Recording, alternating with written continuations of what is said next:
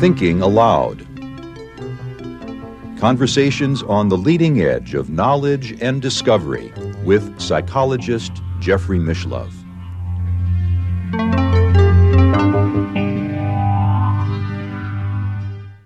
Hello, I'm Jeffrey Mishlove. Today, we'll be exploring time and consciousness. With me is Dr. Julia Mossbridge, who is a visiting fellow at the Institute of Noetic Sciences in Novato, California. She is a visiting scholar in the psychology department at Northwestern University.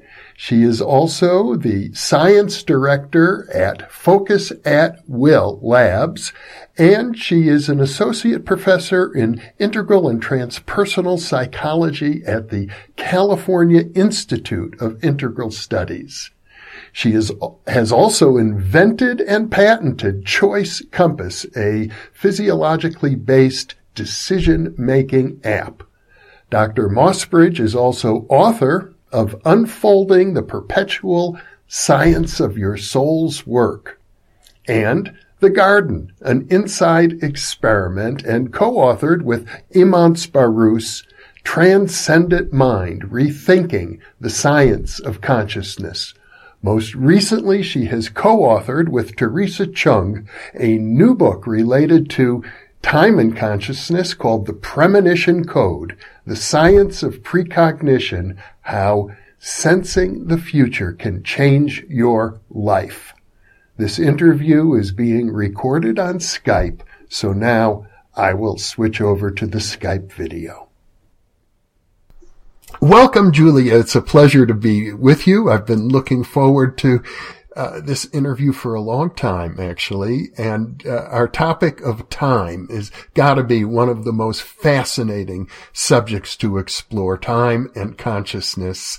Uh, the interesting thing to me about time is, is that uh, in physics, it seems that time could just as easily go backwards as forwards. But in our normal day to day experience, uh, virtually everybody has been indoctrinated to see time as, as pointing in only one direction from past to future.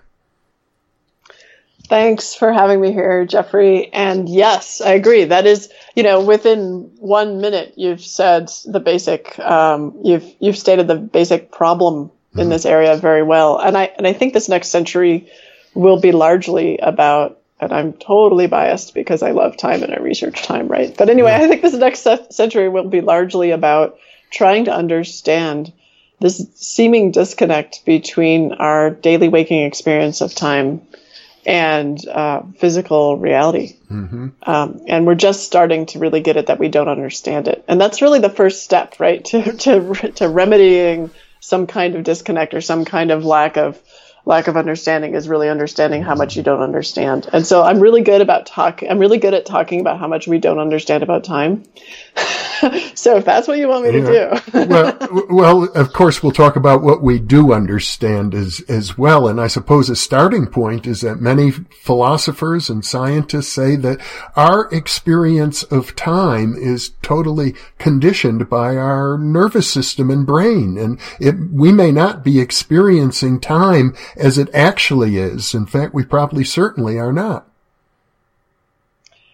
Well, let's break that down a little bit. When you say as something actually is, uh-huh. what what you're saying is you privilege um, something that we call physical reality as being the correct and true way, and our perceptual or experiential reality as being sort of something that's a little fuzzy. Well, it could right? be the other way around, but correct, right? It really could, and in fact, you'd have to argue conservatively, the thing that we have the most information about is whatever we experience. And in fact, yeah. conservatively, you would have to argue that, you know, here on the table, I have this little ring, binder ring. Um, my, my experience of this binder ring is primary. That's the first piece of information I have. My, um, the inference I make from that experience is that this binder ring actually exists out in the physical reality. But the, the, the most conservative stance is I have an experience of the binder ring, mm-hmm. period. Yeah. Right. So I just wanted to rewrite your question a little bit Okay. so that so that it doesn't seem to privilege actually as something that is, you know, truly inferential and not primary. Mm-hmm. Um, now, having said that, let's assume that there's a physical reality um, out because I don't even want to make the argument that there is a physical reality. Let's just, for the sake of argument, assume there is a physical reality outside right. of our experience, and that these inferences that we make about it um, mean something. Um, there's clearly. mhm. I was just going to say every single person uh, has this notion that we're born uh, as an infant, we grow big, and then we die. So the, the time is like really central. We don't even have a life without time. We don't have experience without time. Yeah. So, so um, even people, right? So, let me answer your first question and then talk about that. So, so these are all good points, but let's let's break them down. Okay. Um, so, so now, given the question of there seems to be this clear experience of a forward, what we call a forward proje- uh, progression of of events in our lives, um, and yet it's really hard to uphold that experience using physical truths, right? In fact, there's evidence that in fact time is symmetric and that events are going information about events and and yeah, information about events um, uh, or events themselves are flowing in uh, for, forward and backward directions. It's- I have to put quotes because these are all our perceptions. yeah. A- a- and yes, um, every perception we have. Here's the tricky thing, or maybe not so tricky. I don't know. It depends on who you are. But here's here's the piece that I think is really fascinating. When I talk to people about how time is limited by, for instance, our our perceptual capabilities, that's much harder for people to understand generally, on average, than it is for me to say not every um, electromagnetic wavelength is visible when when you say you know you can't not every form of light is visible people go yeah yeah there's those invisible parts Yeah. Uh, but with time it's so personal. I mean you hit it on the head when you said when baby we have the experience of well many of us don't have the memory of but we have the experience of being born of going through our lives of eventually getting to the point where we're on the verge of death. Um, that that is so part of our story of who we are. It's i think it's very emotionally difficult for people to get it that that too. That very story of who we are, our very identities, our very experience of reality, um, could potentially be limited by our perceptual abilities. And and I understand that as I understand that now after talking to people about it. That that is I'm, that's an emotional statement, and uh, I'm not going to be able to get around the emotional component of that. So I just have to talk through it and say yes, it's an emotional statement.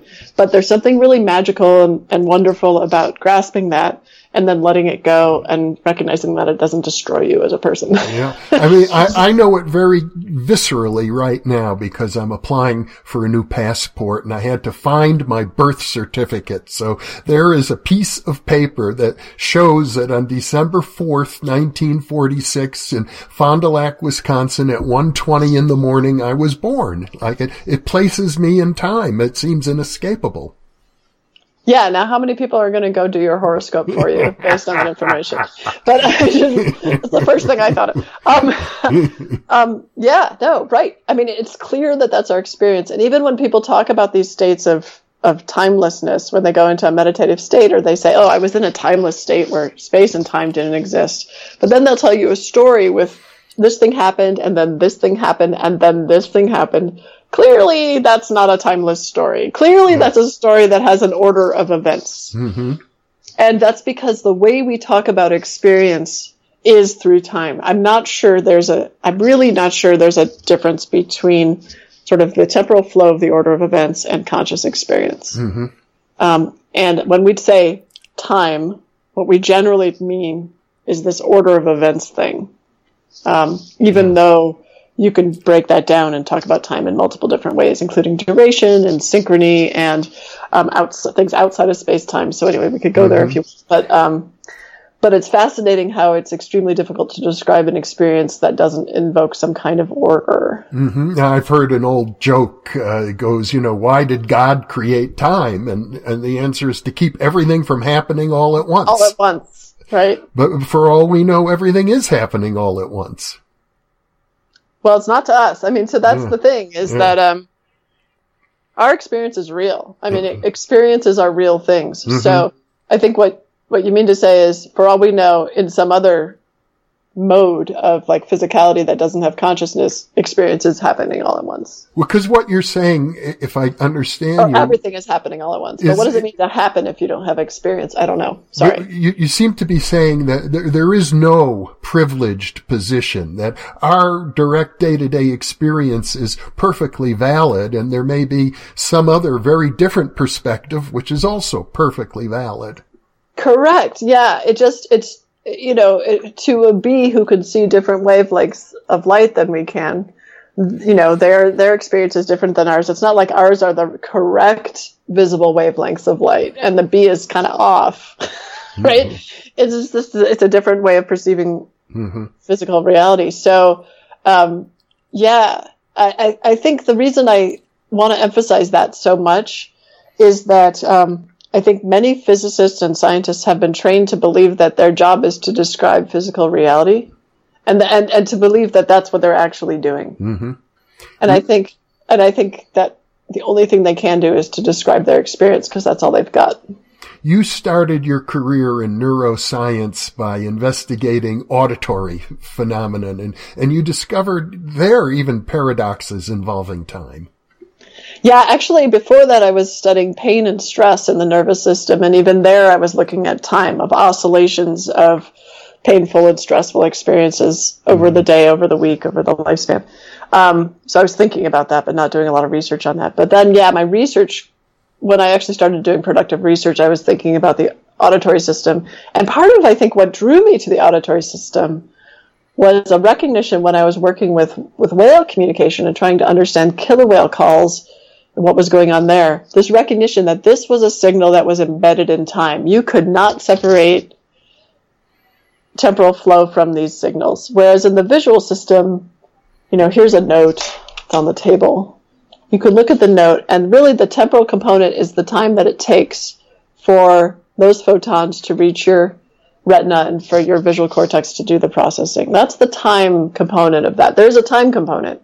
Mm-hmm. But it's not embedded in the signal, it's embedded in the time it takes for things to get done, right? The auditory system, if you think of like frequency on the y axis and time, linear time on the x axis, like a killer whale call is like, right? And so the meaning of the call is not just at the beginning, it's not in the middle, it's not in the end, it's in the shape over time. It is literally embedded, it's like a, like a visual movement. The meaning is embedded in the in the order of events. So, and same with language. Mm-hmm. Same with anything that's in the auditory system. So that's why I started asking those questions in the auditory system because here's a system that has to has to sort out time. Mm-hmm. And and I, I gather you discovered it's very tricky because some types of auditory signals take longer to process than others. Well, yeah, it is tricky because it's not. We we sort of have this idea that. Um, I mean, when you're naive to how any kind of uh, any kind of system works, it's easier to think that it's um, simple than when you actually get to know it, right? Mm. So that's that's probably good because not everyone in the world wants to do auditory neuroscience or cognitive neuroscience or anything. But but so when I started thinking about the brain and time, I was thinking there's got to be like a date time stamp that it basically when something comes in, it goes stamp. Oh, mm. came in at this time, stamp, and then it can line them all up mm-hmm. and put them all together. The way a computer no would do it. Yes, the way a computer would do it. What came in first? Well, that's the thing I'm going to present to mm-hmm. consciousness. I'm going to mm-hmm. tell consciousness that there was a snap and then there was a clap and this came in before and then this came in. Turns out there's no date timestamp. Mm. It has to reconstruct what came in and different sounds with different amounts of bandwidth, different amounts of information in them, and and going through different parts of this hacked thing that we call the nervous system. Um, they're going to take different amounts of time to process. Meanwhile, the visual system operates at a completely different speed, and it's at another part of the brain. So it has to do its thing. Then the somatosensory system is doing its thing.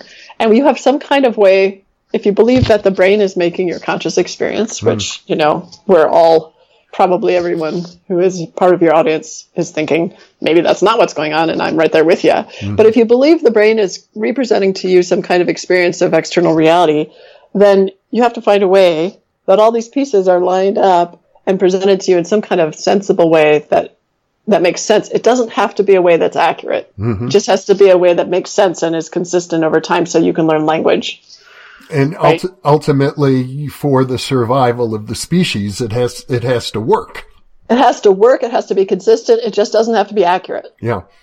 Yeah. Well, now you've also engaged in uh, a series of uh, meta-analyses of a whole uh, important line of experiments in parapsychology that seem to show the nervous system is capable of registering a signal before the signal occurs. Yeah. Now, is it registering a signal? Sorry, I keep questioning your questions, but I can't help myself. I'm very precise about language, but usually when others are speaking and when I speak, I'm like, what? So sorry about that. It's No, no, habit. please do it. It's fine. I like it. It's it's like a training student's kind of habit, but I know you're not my student, so I hope you don't feel bad about it. Um, so I would suggest that the results that I was looking at, which I'll explain in a second, have less to do with um, sensing a signal and more to do with sensing the future state of the organism. So, um, but here, here's the kind of experiments we were looking at, and it was one meta-analysis and then some follow-up discussions of that meta-analysis, as well as some reviews that I wrote with Dean Radin about precognition as a field. So first, just to talk about what precognition is, in case, in case on the odd off chance people don't know, precognition is the scientific name for getting information about events in the future that's accurate.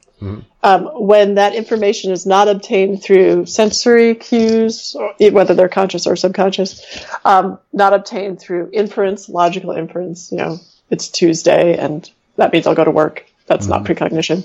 Um, and is not obtained through direct cause. Like I really love watermelon, and I had a dream about watermelon, and then I made myself watermelon for lunch. Not precognition. so, so precognition has those caveats, you know, in order to define it as the particular type of intuition. Now, presentiment, which is what the meta-analysis in 2012 that you're referring to, that I did with uh, Patrizio Tressoldi at University of Padova and Jessica Utts at UC Irvine, that meta-analysis was focused on presentiment, or what we called uh, predictive anticipatory activity, which we called presentiment to try to get it in the door of a mainstream press, which worked. Um, so that meta-analysis is all about, um, and I'm going to use my hands to talk about time in a second, so I'm setting them up. Is all about physiological, what Dean calls, Dean Radin calls pre-responses to events that are predicted by random number generator in the future. So no one on the planet knows what the next event is that a participant in one of these experiments is going to experience. No one on the planet knows, and even the software, you know, depending on the mm-hmm. on the random number generator, even the software doesn't know what this next event is. But you can see this pattern where the physiological system that is being continuously recorded during an experience where a person is sitting in front of a computer. You could see this pattern where the physiological system is seemingly responding differently in the seconds leading up to an emotional event, such as getting a guess right in a guessing game or seeing a picture of someone pointing a gun at you. Those are both emotional events. Uh, versus a, a neutral or less emotional event, such as getting a guess wrong, which can be emotional but in the opposite direction, or seeing a picture of a sunset, which is just more neutral, less emotional. And you can see this consistently. We looked at 26 experiments. You can see this consistently across these experiments. Um, and when you combine them using meta-analytic statistical tools, you can see that the chances of this, the the possibility that this has occurred by chance um, is rather small And- and and- convincingly small. if I understand that research correctly, it's both the content of the stimulus and the precise timing of the stimulus that are both uh, randomized. Um, it depends on the study. Mm-hmm. It depends on the study, and the reason that it matters at all, you know, whether that's the case methodologically, is that um, you could argue that someone might get into. So it has been argued that someone might get into a physiological oscillation. So if you if you're if you're not jittering the time of the event, you could say, oh well, that's because they happen to be on this upsweep. The problem with that argument is it falls flat because first you run these experiments with multiple people who are going to have different oscillations. But Second, let's say that there's something about the experiment that puts them into the same oscillatory state. Each person is getting a different series of random events, some of which are going to be these emotional ones, like pictures of the person with the gun pointing at you. Some are going to be the pictures of the sunset type ones. And those are going to happen at different times. So for some people, they'll be up at this peak, and for other people, you know, they'll see the gun here, and for other person, they'll see the sunset here, which is going to wash it out, mm-hmm. if that's the explanation. Yeah. So that's not a good explanation for the effect, but it's a nice try. Mm-hmm. But people have been trying for years to think of good reasons why this could happen. And so a lot of the explanations have to do with, um, oh, over time you're seeing a lot of these and it just so, it just could happen in this way where it works out that the order is, of these events is influencing. So um, I ended up wanting to do a series of experiments where I just did one trial because it's really hard to make any of these arguments about oscillations or timing of stimuli or um, expectation effects that have to do with order of events when there's only one trial, right? So mm-hmm. if it's really something that's going on, you just get a bunch of people, you give them each one trial. It's either an emotional or neutral one, and you compare across people. It's a more difficult setup because comparing across people never has as much power as statistically as comparing between mm. groups. I mean, I mean, sorry.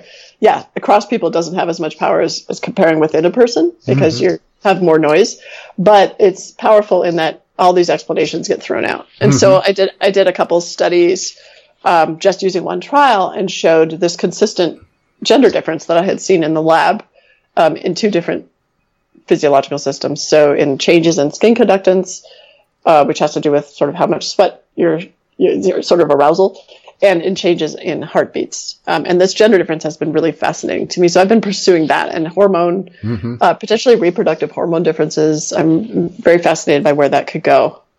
I'm self experimenting with the hormones, so that's exciting. And, and, as I recall, I know the gender differences are complex and, and subtle, but I believe it shows that women who are younger seem to show less of this physiological precognition than men. Is, is that right?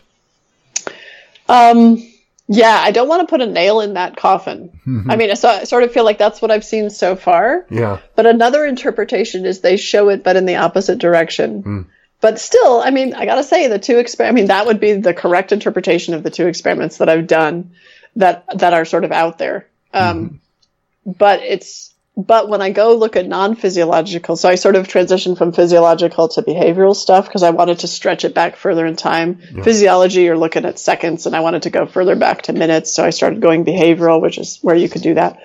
Um, so looking further back in time, I'm seeing these things where women are showing precognition just as much. These are all unconscious behavioral tasks. Yeah. It's all, it's all not conscious women are showing it, but in the opposite direction. So, like where men may be showing one effect, women are showing the same effect, but in the opposite direction. Which young, is young, younger women, younger women, well, younger before, women before menopause. But what we're, when you say the opposite direction, I think what you mean is what is sometimes called psi missing. They they seem to know the correct target, but then their their response is opposite. That would be the case on a conscious precognition task where you yeah. have a correct answer. Yeah right? But on so some of Daryl Bem's um, unconscious or implicit precognition tests, let me give you an example so that we can talk about this uh, with an example in mind. Um, he has a nice test called retroactive uh, priming. Mm-hmm. So in a normal forward normal in the in the psychology world for decades, people have been doing forward uh, priming tasks yes. where you might see um, a word like an adjective like disgusting and then a picture, like a girl that's licking an ice cream cone. And then the question that you have to respond to quickly is, was that a positive or negative picture? Mm. Well, it's harder to think that's a positive picture, which it is, as a girl licking an ice cream cone, when you just saw the word disgusting. Mm. So you're going to take longer to press the word positive on the keyboard or the letter that stands for positive. If you saw the word delightful or delicious, it's just going to be faster. There's no cognitive dissonance, right? Okay, so that's a forward priming experiment. So you reverse it in time. Now, what he did, which was brilliant, was he said, let's um, show the picture. Now you have to classify was, whether that was positive or negative. After you classify whether it was positive or negative, now I'm going to show you a, an adjective that either matches or doesn't match. And what he showed was that the same effect was obtained, which is that you're slower in responding to your picture ranking when the picture was one way, positive or negative, and it didn't match, and, and, the word that comes after mm-hmm. your response was the other way. So that's a brilliant mm-hmm. experiment that has now been replicated, I think, more than 15 times. Um, and doesn't always have a positive result or a significant result, but when you take them all together, mm-hmm. you do show that it replicates. Okay, so that's that. So what I'm saying is, in that task, if someone, if if what I have seen is both ways, so it's there's some kind of complicated story going on. Mm-hmm. So with some results, what I've found, and I'm working on a meta-analysis about this, but so far with some results, I see younger women um, absolutely going in the in the direction that Daryl originally published, and younger men going in the opposite direction. And in other studies of the same task, I see the swap. Hmm. But it's like it's like there's an agreement. If you do this, we're going to do this. I mean, it's bizarre. it's like there's an agreement on polarity, uh-huh. some kind of agreement on this is what we're going to do this time. It's bizarre. And it reminds me a little of the Atmanspacher stuff that you probably know about, about correlations being the thing that replicate rather than the actual, um, actual result per se. Oh, no, I'm actually not familiar with that work. Maybe for the benefit of our viewers, you could elaborate a little. Yeah, I'm, I'm afraid I'll mess it up, but I, it's based on this. Um, yeah, so I I will not do it justice, but okay. it's based on Atmanspacher's. Uh, Atmanspacher is at um, the IGPP in Freiburg, Germany, mm. which is a really neat institution where there's a bunch of people studying um, parapsychology. Yes, at, at, at, a high level. The and, Institute for Grenzgebiete Psychology. Yes, I don't speak German, so I was going with IGPP, but correct. a, a, very significant parapsychology research center in Freiburg, Germany. Absolutely. Yeah. And I, have a collaborator there, Marc Wittmann, and he invited me to go speak there um, about the Premonition Code book and, and that work, the, the work that we're talking about right now. And Atmanspacher was there, and we went up to dinner. Was he at dinner? I can't remember. And I was, I can I get frustrated with that approach of the correlation approach. Uh, let me tell you what basically the approach is and not go into detail. The, the, the idea is that people have a hard time replicating some psi experiments.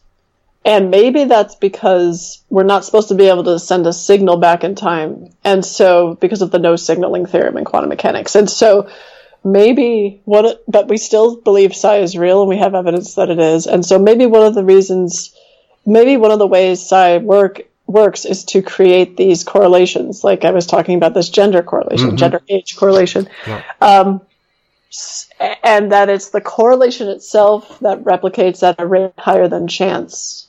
It's not the direction of the correlation. Uh-huh. It's not. It's not which things correlate with mm-hmm. which things. The problem, the reason I get frustrated with that approach is is um, I keep seeing this gender age thing literally being the thing that correlates and not other things. Uh-huh. So to me, it feels like there's something there that's specific, but the direction of the correlation is different. So what does that mean? So anyway, I'm trying to figure this out. Well, if if only we had more researchers like other fields of science and, and more studies, we might be able to sort these things out better. Well, I think we need much bigger numbers. Yeah. I mean, our, our, Ns are small, and my I complain about that in the field, and my Ns are still small. Mm-hmm. I mean, my biggest study has 2,400 people, but it's still small mm-hmm. because what I was trying to do is chop those people up into individual difference experiments. So that number goes down really quickly once mm-hmm. you look at the different factors. So, um, yeah, definitely funding for large scale uh, studies would be great. Mm-hmm. Now, you referred a moment ago to um, something in uh, quantum physics called no signaling. The idea, if I understand it correctly, that uh, it's simply not possible to use quantum entanglement, for example, to send an actual signal or message. Uh, which would mean faster than time or, or, or faster than light or backwards yeah. through time. And my understanding is that yes, that's sort of a, a, consensus today amongst quantum physicists, but I do know that there are researchers who are testing various strategies because they believe that might not be an absolute limit. I think it's not even a consensus anymore. I uh-huh. mean, the more I read on it, and I'm not a physicist, but I keep in touch with that field for obvious reasons, but the, the more I read on, um, on no signaling and also on physical results um, in the quantum in quantum mechanics. Um, it seems clear to me that no signaling theorem. There's a great paper by I think his name is John Kennedy, J. E. Kennedy. I think he wrote it in the 90s. Mm. I'm not sure, but anyway, you can Google it. But um, where he says, look, the no signaling theorem was it's really it's redundant. It was it was written to um, rule out. It was written explicitly to rule out something that people believe didn't exist. And so here's this thing that doesn't exist in nature. We better explain why quantum mechanics can't allow it. Hmm. You see? But when you have evidence that precognition exists, mm-hmm. and when you have evidence that retrocausality exists in physical symptom, sy- symptoms, systems, um, then you have a different mm-hmm. world. So you're trying to explain a different world. So you end up, there's a really beautiful article by Huw Price about using retrocausality and, and another author whose name I can't remember, using retrocausality to um, solve some of the problems of entanglement. Mm-hmm. And um, you know, still they believe that you can't, uh, that, that that is not the same as superluminal or faster than, than the speed of light signaling. So anyway, there's whole discussions about this. My, my take home message, it's all fair game. Yeah. No rules, no rules are, um, sacred. And I keep reading about new experiments every month that are endeavoring to break through that barrier. Yeah, and it's not even a barrier. I think it might be a barrier that we erected ourselves. I don't. Mm-hmm. I never bought into that whole. Oh, I think okay. I'm an empiricist, so you know, if you show me that you can do something, the rule that says that you can't is kind of useless. well, now speaking of empiricism, uh, yes. I, I think it's fair to include your own personal experience as empirical data. And uh, I think that's what William James meant when he talked about radical empiricism. And and I know in your case, uh, you've written in, in your book, The Premonition Code, that you, you believe your life was saved by precognition. Yeah, well, let's, okay, so just back to uh, empiricism. It's not only fair to admit your experience as as empirical evidence. It's all we have. what else? What else are you admitting as empirical evidence? Like what? You know, like I, I mm-hmm. read the thermometer and it showed me it was 76 degrees Fahrenheit. That's your experience. I looked at my computer program that analyzed my quantum mechanical results and it showed me that the photons showed this, this pattern in their interference pattern. That's your experience. It's literally, yeah. we're stuck. We're stuck with our experience. But, so it's not just fair. It, it's the limiting factor. But in terms of my own, ex- but there is a separation between experience that can be validated when other people do the same kind of experiment so that's subjective experience that's validated by a third person. Yeah. And an experience that is like, this is my story and no one else is going to have the dreams that I had because those were my dreams. They were inside, yeah. you know, my experience. And so I get what you're saying. It gets so, dismissed as anecdote. Yeah, but of course, as every scientist in every field knows, the whole reason you go into science is because you have anecdotes. Mm-hmm. now, a person who becomes a nuclear physicist has anecdotes where they have this experience of being completely on fire the first time they hear about fission, right? Mm-hmm. I mean, it's just like that's where we get our passions. So yeah. whatever anecdote, that's only like the motivating force for the universe. But um, but yeah, and and the problem with anecdote is we can fool ourselves, and that's why it gets dismissed. Mm-hmm. So every story I have, like even the story, I'll tell the story about where I felt that it saved my life. But every story that we have isn't as good as a controlled, rigorous scientific experiment because what if I was fooling myself? Mm-hmm. And even in scientific experiments, we could fool ourselves, but it's just a little better.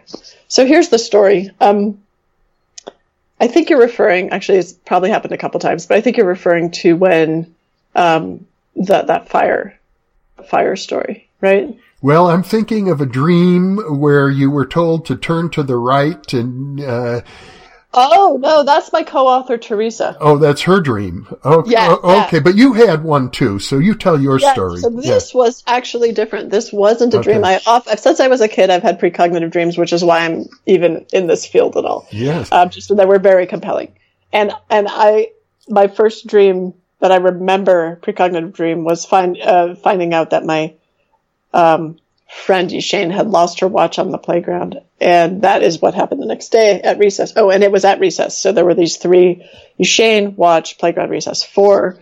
Although we always had recess on the playground. So three correspondences between my dream. Sorry, I have to add it myself. Um, three correspondences between the dream and the event. So I thought that was special. Mm-hmm. Um, So it was about a watch, which I think is really interesting, uh, just because that's a time thing, um, a timepiece.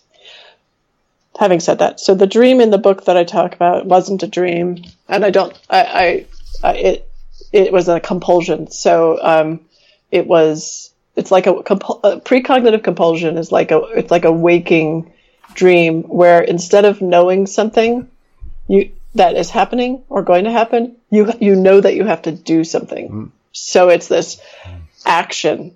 Um, I think it's some people call it the psi mediated response yeah. kind of, kind of thing. Yeah. So I was I was uh, waiting for my son to get home from school, and I was a little agitated, and I was at the kitchen sink doing dishes, and my son comes in, and I see that he's put his bike away because he doesn't have his bike with him, and he always rode home from school. Oh, yes. Yeah. And at the time I was with my boyfriend who is now my husband and he um he was seemingly he's now fine, but he was at the time seemingly dying of a lung disease and he had an oxygen tank. And so I was taking care of the household. And so my son comes in and I start yelling at him, which is unusual for me. Uh, clearly I'm agitated and I don't really understand why, but I'm but I'm consciously thinking I'm mad at him because I don't think he locked the garage door. Hmm. So I said, you know, Joseph, you gotta, you go back and you lock the garage door, or at least check if you locked it. And he says, like, what? I just got home. And, you know, like, we don't even live in a really bad neighborhood. Like, why, why is this so important right now? And I was like, just do it. Like, I can't believe you just, just, you have to take responsibility for your things and you're not being conscious of your things. And I was just telling some kind of story and none of it made any sense. It was, I was very mm-hmm. agitated. And my boyfriend in between breaths goes, Jules, just go to the garage and check it yourself if it's that big a deal. It's not even that far away because he's trying to like he's he can see that I'm being outrageously agitated for no reason at my son who just is exhausted and came home from high school or I guess eighth grade. And so I find fine. So I go out to the garage and the door's locked and I'm like, still I'm agitated. Like the door's locked. He did the thing that I wanted him to do, you know. Uh, but I'm agitated. I come back in the house and on my way back in the house, I see the electrical meter and it's on fire and it's slowly building and it's silent. It doesn't smell like anything. This is an electrical fire. And I see through the, the, plate glass window that on the other side of where the electrical meter is of the wall is my boyfriend's oxygen tank. And I'm like, ah! So I run in the house, I turn off the electricity, I call the fire station, everything's fine. Um, but that compulsion that would not go away and that I thought was unreasonable, but it led me out of the house to see that. Mm-hmm. Well, and, and, I can say just parenthetically, my viewers have probably heard me talk about it elsewhere that uh, my whole life has been changed by dreams of that sort. Well, this, yeah. in my case, a dream that led to a compulsion. I acted out a dream back in 1972, and that's why today I'm doing media. which is well, another Do you want to talk about, like, are you willing to talk about it or do you not want no, to talk no, about I, it? I can. I'll repeat it. Some viewers have probably heard it, but I, I was uh, a graduate student in criminology at oh. Berkeley. I was doing field work in San Quentin prison. I have a master's degree, in fact, but I wanted to switch from negative forms of human deviance to positive and you know, the university at the time offered no opportunity. You could study crime and psychopathology all you wanted, but you couldn't really, I, at Berkeley, find an opportunity to study uh, the things that in, interested me, which was mysticism, parapsychology, intuition, and creativity. Uh, all the good stuff. Yeah. yeah. So, so I struggled and struggled, and one day I had a dream. In fact, not only did I have a dream, I knew before going to bed that night that the answer was going to come in a dream. And I had this dream, uh, and I woke up in the morning with this feeling of eureka. I found it, but I didn't know what it was. I, actually had to act out the dream. And, uh, which was I was visiting some friends in Berkeley, knocked on the door of their apartment, uh, but they weren't home. And in the dream, I knew where they kept the key. I took the key, let myself into their apartment. There in the middle of the living room floor was a magazine and I was picked it up, page through it. The magazine was named I, E-Y-E. Now, in the dream, you're yeah. telling me the dream this or is, what happened? This is the dream. This okay, is all okay. the dream. Well, then okay. I woke up at that moment feeling, oh, I, this is the answer. But in order to find it, I had to run across Berkeley five miles to this uh, married student housing, knock on the door of my friend's house. They were not home. And in fact, I knew where they kept the key. I let myself into their living room. There, as I had dreamt, was the magazine. It was not called I, it was called Focus. I was paging. Pretty close. yeah. I was paging through the magazine in their house when it dawned on me that I could pursue my interests by getting involved in what this magazine was all about. It was the magazine of listener sponsored radio and TV, public television and radio in the San Francisco area, uh, KQED. And as I paged through it, I thought to myself, I could pursue my interests this way. So I went and volunteered at the local Berkeley Pacifica radio station, KPFA. And that was my start. I didn't own a radio or TV at the time. I didn't believe in electronic communication. I was a long-haired hippie and I thought that the only authentic communication is face to face. But I changed my mind at that moment. in a big way. In a big way. And that was 45 years ago. and wow. it, it, it, that one dream really ch- literally changed my life. Okay, but what I love yeah. about that story, besides how beautiful it is, um, in addition, what what makes it even richer is it contains the three most common forms of precognition in one story. Mm. So you had a waking flash of insight that tonight I'm going to have a dream that's going to answer. So that's one. Yeah. There's a waking waking precognitive flash that you're conscious yeah. of. Two the precognitive dream, the most form and, common form of precognition, and three, the precognitive compulsion. Yeah. Where you now not only get to have the dream, you have to you have to actually have the compulsion. You have to actually have the urgency that it takes to get five miles away to do the thing. Yeah. So yeah, way to go. so, so all of that happened. And, and of course it raises, uh, when we talk about precognition, a lot of people have trouble with it because they say, uh, well, if, if I can predict the future, it means the future's already happened. And if that's the case, I don't have any free will. Right. Let's talk about that. Yeah. That is the one of the when I'm I've been traveling, doing a book tour around the country for the premonition code, and the number one question that I would say comes up repeatedly is, what does this have to do with free will, and do we have any free will? And the funny thing is, um, and the thing I kind of keep forgetting to say, but keep thinking about, so I want to say it clearly here. So I'll try as many times as it takes to say clearly. But um, I think it's completely orthogonal to. I think I think whether things are predetermined or not is completely orthogonal to free will. By which I mean has nothing to do with free will. And, and so let me run down the argument for you here, um, and see if this makes sense okay, let's imagine that everything's predetermined. Mm-hmm. So already we know that tomorrow I'm gonna, you know, get, hop in the car and go see my friend, and every single every single event is predetermined. So let's imagine that. So there's a situation which um, you could imagine having free will in that situation, which is I already am going to decide, and I truly will decide that I want to go visit my friend, and that will be my decision and yet the universe is aware that that will be my decision. Mm. And so that happens, right? There's also a way in which I could not have free will in that situation.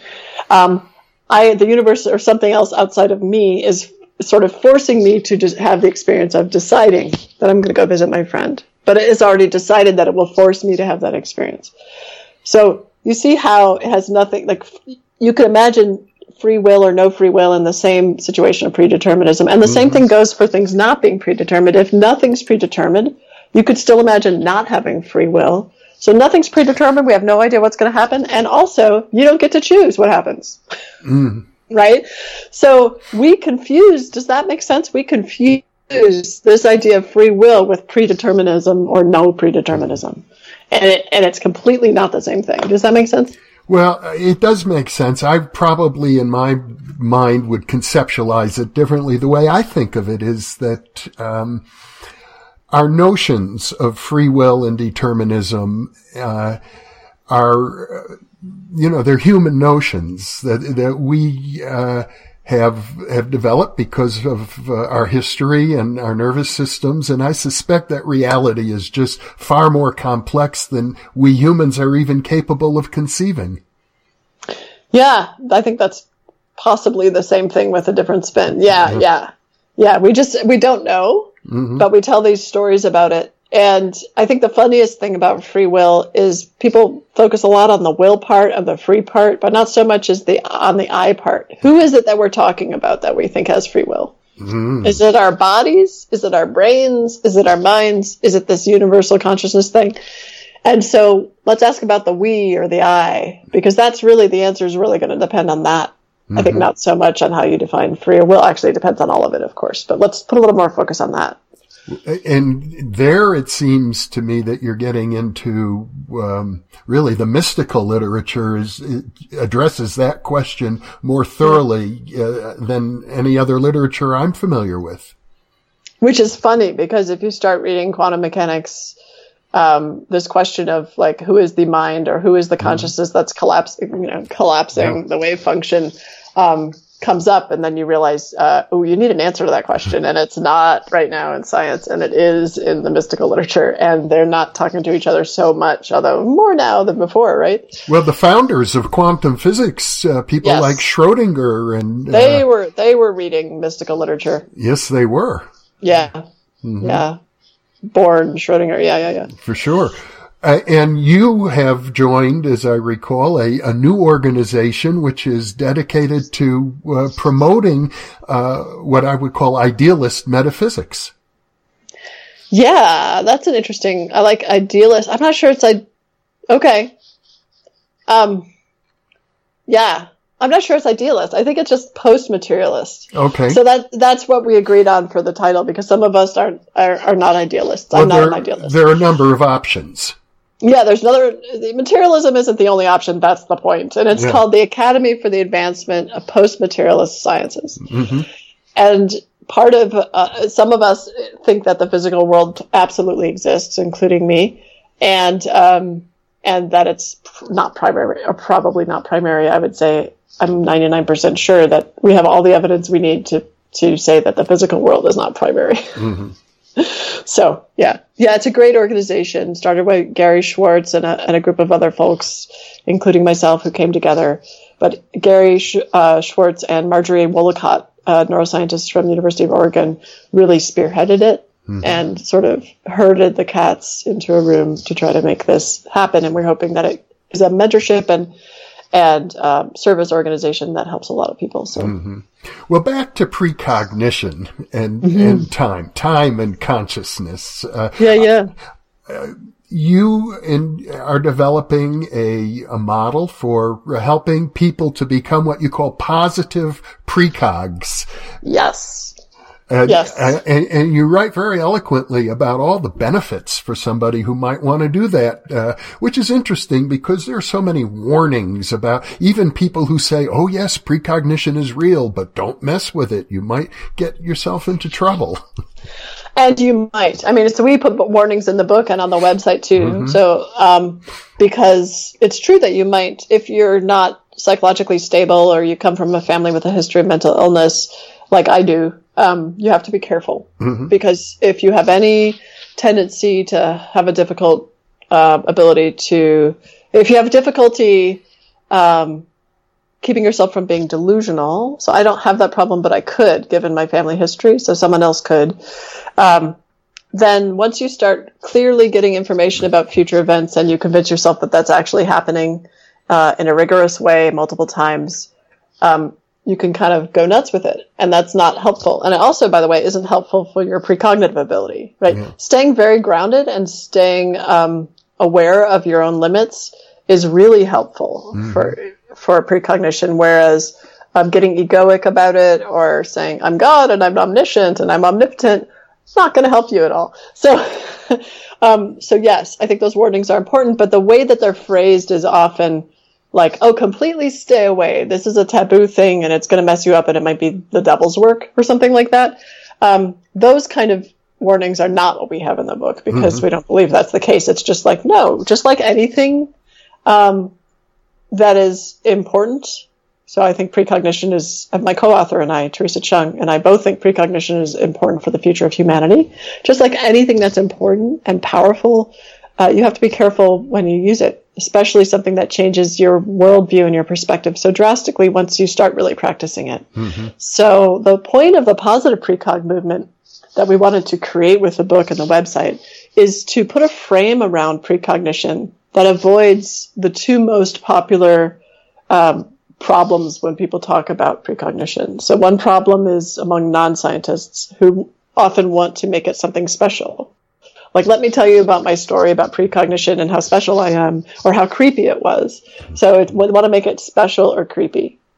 And while it is special in the sense that it's really interesting and considered anomalous, it's so common that it's con- almost like when someone says to you, "Let me tell you how I sat down on a piano and played Mary Had a Little Lamb." You're like, why would you want to tell me that? Why don't you go take piano lessons and learn how to play the Moonlight Sonata, right? And so, so, uh, but we treat it as if it's something that, oh, this thing happened and it's weird, and we're going to put it in this camp of things that I don't understand, right? And then we have this other camp uh, from scientists who's, who are not familiar with the literature often and who say, well, that's just crazy or pseudoscience. And so the idea of the book and the website are to say, nope, so precognition is scientifically validated. Precognition is something that can be useful. Precognition is something that can be dangerous if you don't use it right, but it's not that dangerous generally for most people. And here's a way, here's a way to sit down and actually create a conscious practice of controlled precognition like you would have a meditation practice because something that's really cool about precognition is not only is it useful in your life like just your regular life it's useful to know that someone's going to cancel a meeting right just it's not only useful in your regular life, it changes you in a really positive way for most people if they could stay grounded. Um, because you know your mind. So, so as long as you're practicing a kind of controlled precognition, or what we call in the book controlled precognition, is really a subset of remote viewing. Mm-hmm. Um, so, a kind of controlled precognition where you could have a right and wrong answer. So you could learn from failing and you don't get to make an excuse like oh well maybe it was this maybe it was that. No when you fail like that's you, you, get to you get to fail and that's okay. And that's part of the practice of seeing and learning oh when my mind demands that something is true and started starts building castles in the sky i can learn over time that that's almost always going to be false. Right? It's, mm-hmm. and and you start to learn it and almost play games with and um, almost almost feel like you're getting jokes told to you by your subconscious or your superconscious minds. I mean, almost like you're developing this relationship that um, with your future self, mm-hmm. where um, you feel a strength in knowing your whole self mm-hmm. and knowing the silly parts of yourselves and the disgusting part of yourself and the part of yourself that wants to be really good at this and can't stand that it fails and all those parts come to play so it's like a meditation practice, but with feedback. Hmm. You tell a wonderful story in your book about a biologist at uh, UC Santa Cruz, Damer, yeah. Damer, I believe, yeah. Who, yeah. who, who worked with my old friend David Deamer in uh, yes. in coming up with a, a whole uh, new model of the origin of life it, yes. it, itself. So very important scientific work, but he had a uh, conversation with his future selves that seemed as, as a child you you describe yeah. it and how that changed his life. Uh, could you tell that story?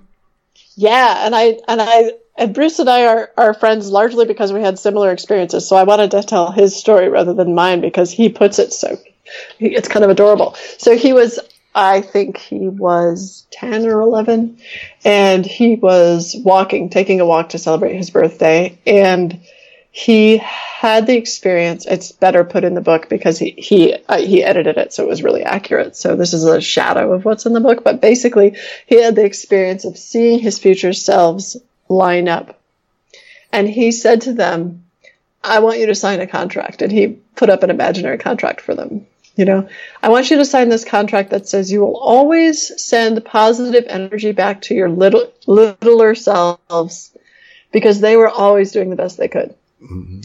And do you, I mean, do you, that's so powerful. So what happened was they all signed the contract and he felt this whoosh of energy toward his future. And the reason that's so powerful, creating a relationship with your future selves in which it's a positive and loving relationship, mm-hmm. is that is that um, what you're saying is I don't have to do everything right now.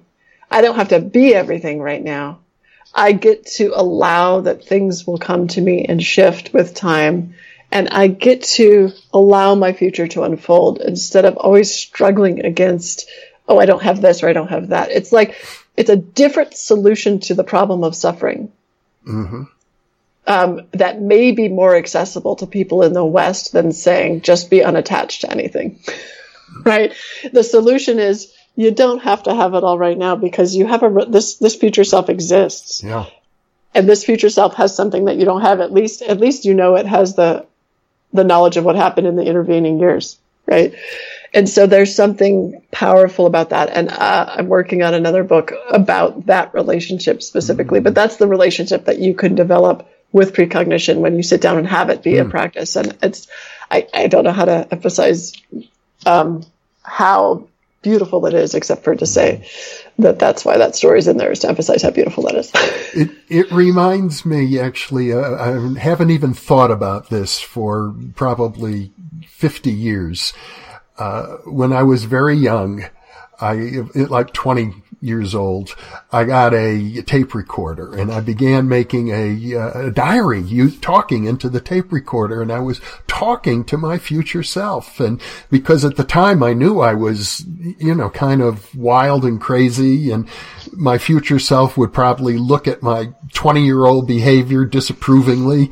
And, and, I, and I was saying to my future self, don't judge me because yeah. who I am now is going to be the basis of who you become. Yeah, yeah. Yeah, I did the same thing. I wrote letters like that uh-huh. every year to my future self about like, I think you're going to be like this, but I was just projecting other images of other adults onto my future self, you know. Yeah. But yeah, it's a really p- powerful part of of success in life is being able to make that relationship uh, mm-hmm. to to yourself across time. Yeah, it's really cool very powerful and profound. And you've talked about how uh, you and your co-author, uh, Theresa Cheung, how involving yourself in, um, studying and practicing precognition has, has had many other positive benefits in your life. Yeah. Yeah. I mean, it's interesting because when I was first doing it, it was for the, for two ends. So one end was, look, I'm studying this stuff. I want to sit down and actually train myself. Mm-hmm. Right. So that was one end. It's like being an ethnomusicologist and saying, I'm going to learn sitar. Right. I want to understand it better from a scientific point of view so I can experience it myself to, to do that. And then the other end was, oh, you know, it's going to be great because I'm going to um, maybe make money with it, or I might, mm-hmm. you know, I might use it for these various, uh, uh, like I really do use it. I don't use notifications on certain apps on my phone. Instead, I just decide whether I'm going to look and you know, I oftentimes have gotten a call exactly at a time when I needed to that I would have missed and I couldn't have had the opportunity or whatever just because I looked at that time. That's a fun way to interact with the world. You're mm-hmm. really alive when when you know you don't need something else to tell you when you should be doing something or what you should be doing. Um, so those were the two ends, and those are great, and those are working, and that's wonderful. But but I didn't realize that there was going to be this other transformation which is this transformation of uh, connection to myself, which interestingly enough, when you connect to yourself, is you could only connect to yourself really authentically with love, with unconditional love. And then as soon as you have unconditional love for yourself, simultaneous to that, it's not a stepwise process, but simultaneous to having unconditional love for yourself, which by the way, I can't say that I always access, but often, way more often now than before. Simultaneous to that, there's unconditional love for other people. Mm. And the moment you stop unconditionally loving yourself at any point in time, the, that cuts it off. So th- there's no differentiation between self and other when it comes to unconditional love. So connecting with yourself over time is roughly equivalent to connecting, in, my experience, with others at the same time. So there is a reason, I think, why when people get good at precognition, they're also pretty good telepaths because once you master, you know, not master, but no one's mastered it, but once you get better at this temporal piece, the spatial piece comes with it with mm-hmm. no difference. And I think it's because of the connection love piece, but I'm not sure. Well, you have written that you feel there is a some connection between the nature of time itself and the nature of love. Yeah. Yeah, that's a big puzzle for me because it's hard to put into words, but it does feel that there's that and I can't wait to find out what mm-hmm. I mean by that. well, I, I, I, I, somehow they are connected. I have that same intuition. I don't think you I do? can articulate Good. it. Oh yes. Yeah, uh, yeah. Uh-huh. There's something there, and uh, question mark. Yeah. Fun, fun to explore. Mm-hmm. Well, and I, I, suppose ultimately it has something to do with who we are, but which is the deep mystery. uh, let yeah. me let, let, me bring up another topic. I know you uh, have a professional relationship with my old friend Marty Rosenblatt, the founder of the Applied Precognition Project. Yeah, yeah, I love Marty. Mm-hmm. Can you talk about uh, what you're doing with Marty? Yeah, I'm, he has an organization um, that's an sh- offshoot from APP that's being run by a friend of his who's a, a more businessy guy. Marty's an investor guy, but less an entrepreneur guy. Mm-hmm. But Michael Austin is his name, and he's running something called Soul Writer, and they're experimenting with the idea of creating um, an investment fund using precognition. Mm-hmm. And I'm one of their advisors. Um, and and we're talking about different approaches. And one of the approaches might be to use something like the website I have for premonition code. Um, one of the one of the things that I tried to do with the website for premonition code, the part that's called the um, positive precog training yes. part, where there's just a richness, uh, there's a rich array of resources there. But one of the resources is a practice uh, a practice platform that anyone for free can use.